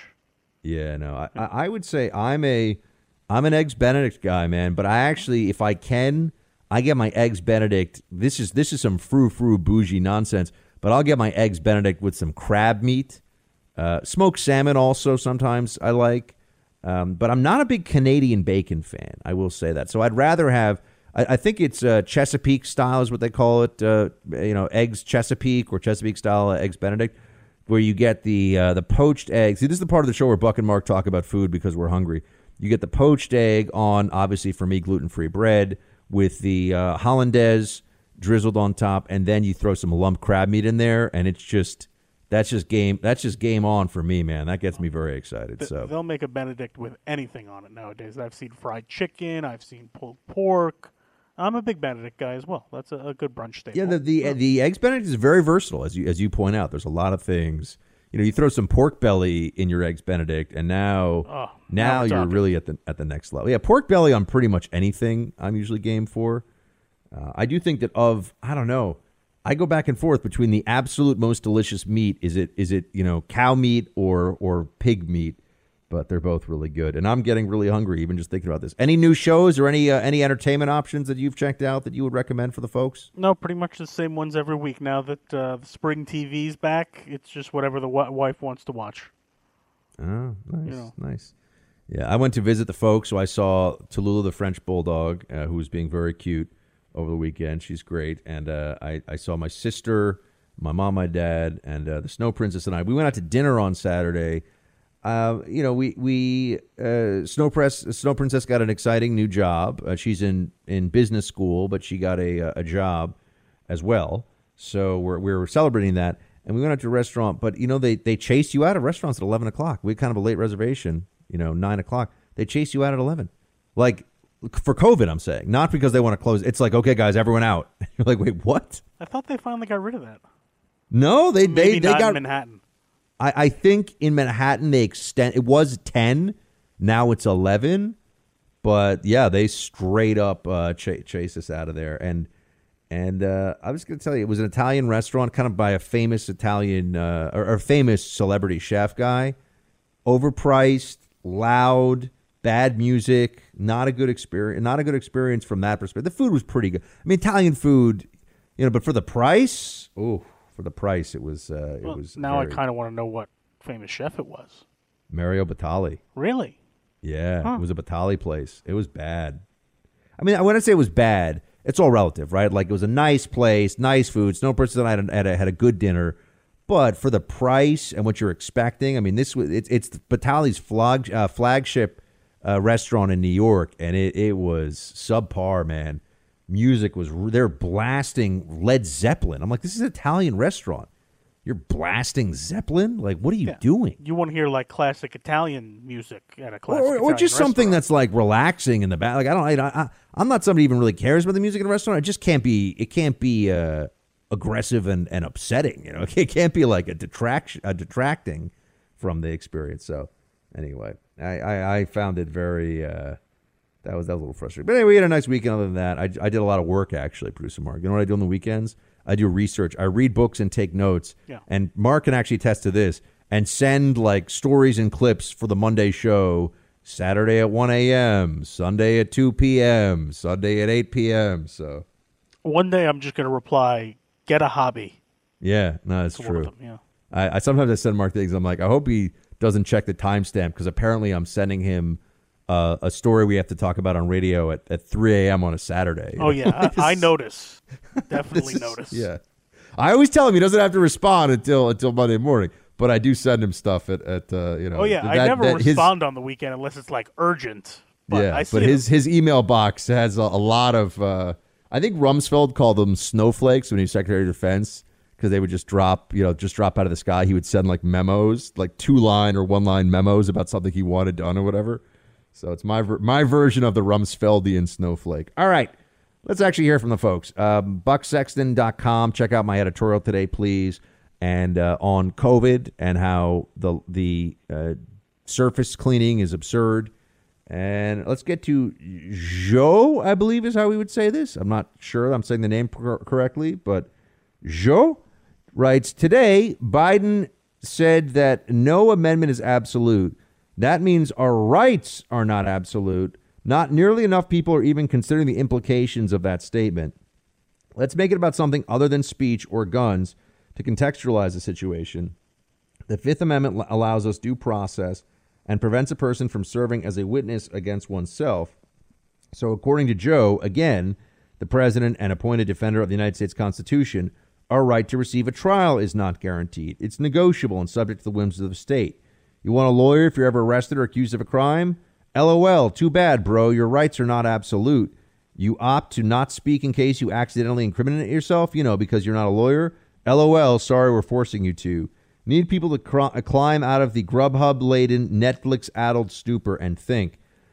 Well, uh, Joe, it's spelled J E A U X for those who are wondering. It's not like I'm saying J O E in a super fancy way, but uh, Joe, uh, I I agree with you that people need to they need to climb out of the Grubhub Netflix stupor and think about what's going on in this country in really critical ways that they have not been doing. Um, I, I, agree that that's a major challenge right now.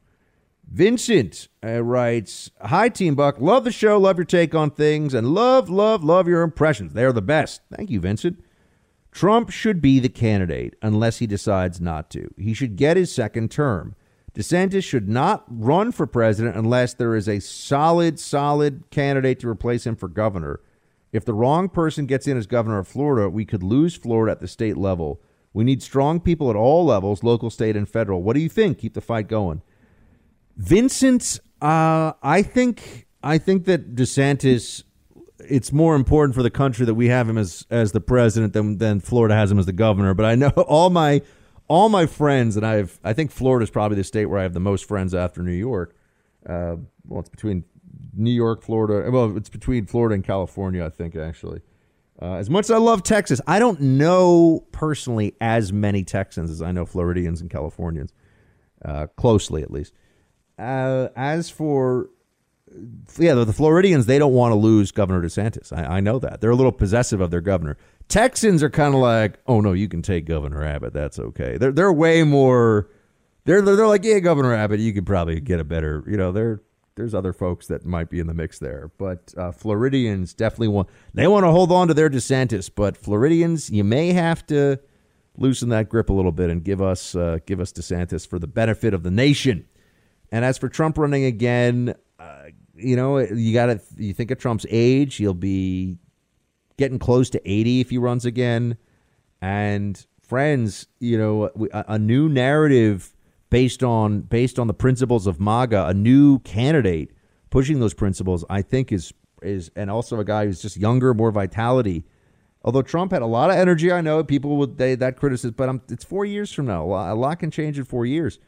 Um, you know, and Trump go he would go into real he would go into that election battle as the guy who lost the last election. Whatever you think of the fairness or not of the election doesn't matter. He goes into it as the guy who lost the last election. Ah, that's that's a tough one against an incumbent president with the entire media in his pocket. And you know that's so I don't know, but we're, when we're when we're looking at four years out, I'm the first one to admit it. Who, who knows? No idea what the state of the economy will be. No idea, you know. God forbid we get dragged into some foolish war somewhere or something. I mean, a lot can change between now and then, so we'll have to see. All right, next up here, Matt writes Matt from Virginia here. Great show, boys. I listen to the show every night on my trip home, and what I miss, I catch on the podcast. First saw you on Red Eye with Greg Gutfeld. I missed that show. Also, I'm a big Jack Burton fan. Matt, you sound like we're, we're best buddies. Thank you for challenging the phrase unfunded tax cuts. It drives me crazy every time I hear it. I heard it first from Chuck Schumer when he uttered that phrase. I then realized that although we may get a tax cut, Congress does not change spending habits to fund the cut. They do the opposite. They borrow money to fund the cut and keep the spending levels the same. We definitely have a spending problem. Thanks, gents. Keep up the good work. Lorraine. Quick question. Well, thank. Wait. Oh, no. Lorraine's the next one. Well, Matt, thank you so much, buddy. I really appreciate that. And you got great taste. You like Red Eye, you like Jack Burton, and you like Buck Sexton. So that means you're a man who knows what's up. And I agree. Obviously, I agree with you on the unfunded tax cuts thing. That's why I talk about it. I think it's nuts. I think people that are pushing this stuff are nuts. And uh, we're going to have to spend a lot of time.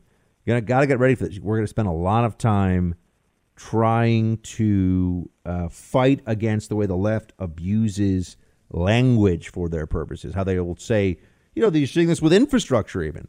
Just tr- change the definition of words and you change the debate and you, you win the argument. That's what they're trying to do. That's a, a central part of all of this. So, uh, Matthew, we got to keep an eye on that. Continuing in with roll call. Remember, if you want to give us your thoughts, so easy. Just go on Facebook, right at facebook.com slash Buck Sexton And please remember, you can always listen to the podcast at bucksexton.com. Uh, make it happen. Lorraine writes, quick question. Could the executive order uh, about ghost guns be part of the long game of making the purchase of firearms impossible for citizens? I'm a member of the OSS, Original Saturday Squad. Very pleased to see you being so successful. You are making a difference, and your voice is important. Lorraine, thank you so much. It's been quite a journey here now. Buck Sexton show going on. It will be 10 years. Well, I guess it'll uh, it'll be 9 years this well, no, no, now. It's already. It's 9 years. We've been on the air. I've been on the air doing this radio show, the Buck Sexton show for 9 years. Um now that I've actually Wait, no. That's not right. 10 years. If I started, oh no, no, I started in 2012. I started in 2012, I think. That's right. So, uh, so it's been nine years, and it's amazing. I've got people that are with me. So when we say original Saturday Squad, for any, anyone who's wondering, I started doing radio three hours a day, Saturday, 12 to three, and it was on a it was on the Blaze.com radio stream. It was not on any terrestrial station. But thankfully, because of social media and because of podcasting, I was actually able to build a, a substantial audience on that Saturday show. And then they moved me to Monday through Friday on the Blaze Radio Network. And that became a, a major, I mean, that stream we had was bigger than all but I don't want to say exactly, but I think it was bigger one point in terms of listenership than all the but like the ten biggest radio stations in the country for for conservative talk. I mean, it got to be a really big stream, and uh, we I would do that show, and that's how we built that's how we built this. So I started. You know, some people that come in, they're on a radio station, there's listeners already. I started from zero. I started from a, a digital radio stream telling people online, hey, come listen to me do a show you know, so anyway. Uh, let's see what we got here. Jeremiah. Buck, Grandpa Joe listed a bunch of infrastructure items that he wants to rebuild, and all of them have one thing in common. They all u- utilize smelted metals, steel, aluminum, etc. in some manner. So, too, do windmills, solar panels, wire, transmission towers, cables, batteries, trains, railroads, tracks, uh, railroad tracks, rather, cell phones, computers. How do you generate the heat needed to make these products? Fossil fuels. The left doesn't even realize that by getting rid of fossil fuels, they will, in effect, be getting rid of everything they want to replace fossil fuels with. Thanks, Buck. Love the show. Thank you, Jeremiah. Yeah, I always tell people, and I, I think it surprises a lot of folks when they hear this the first time 50% of fossil fuels go into the, the, the usage of 50% of fossil fuels goes into the making of products not actually gasoline in cars or trucks, you know, not not fuel in that in that respect, the making of products, stuff, making things. I mean, once you start to look at that and, and understand what those implications are, you have a much better chance of really knowing what's going on with this Green New Deal nonsense and all the rest of it. Aaron, I love your Fauci, Cuomo, and Hillary voices. Hello? You and producer Mark have me actually laughing out loud up here in Alaska while driving around in my truck. Keep up the good work. My question is this who do we support? With all the big box companies dealing behind the scenes, uh, dealings behind the scenes, it's hard to keep straight who has upright morals or at least a conservative stance that aligns with our values. Yet we're all consumers and this need commodities and need commodities around the house. I agree that 100% we need to hit them where it counts. The problem is, besides my pillow and the other companies you endorse, we aren't aware of if a company is lining the pockets uh, of the bad folks or not. Is there a conservative value list of companies we need so we can keep going at this, or the very least, who we should avoid? I'm not quite at the point of getting rid of Disney for the kiddos, but would like to make smart choices where I can. Uh, Aaron, a great question. Thank you so much for listening to us as you drive around Alaska. Really appreciate it, my man. And and I would say this: um, I've been thinking about the same thing because I, for example, sneakers. I can't think of a sneaker company I can get my sneak. I need to get a new pair of sneakers. I can't think of one that is, uh, you know, I, I, I cannot think of one that is anti woke, for example. But as I as you mentioned, I mean, yeah, we, we, a good start is right here on this show. My Pillow, Black Rifle Coffee, Express VPN. You can go down the list, all these different sponsors that I have. They are companies that are supporting free speech and conservative values just by being affiliated with this show. So please support them and support us. Thanks everybody for listening. Shields high.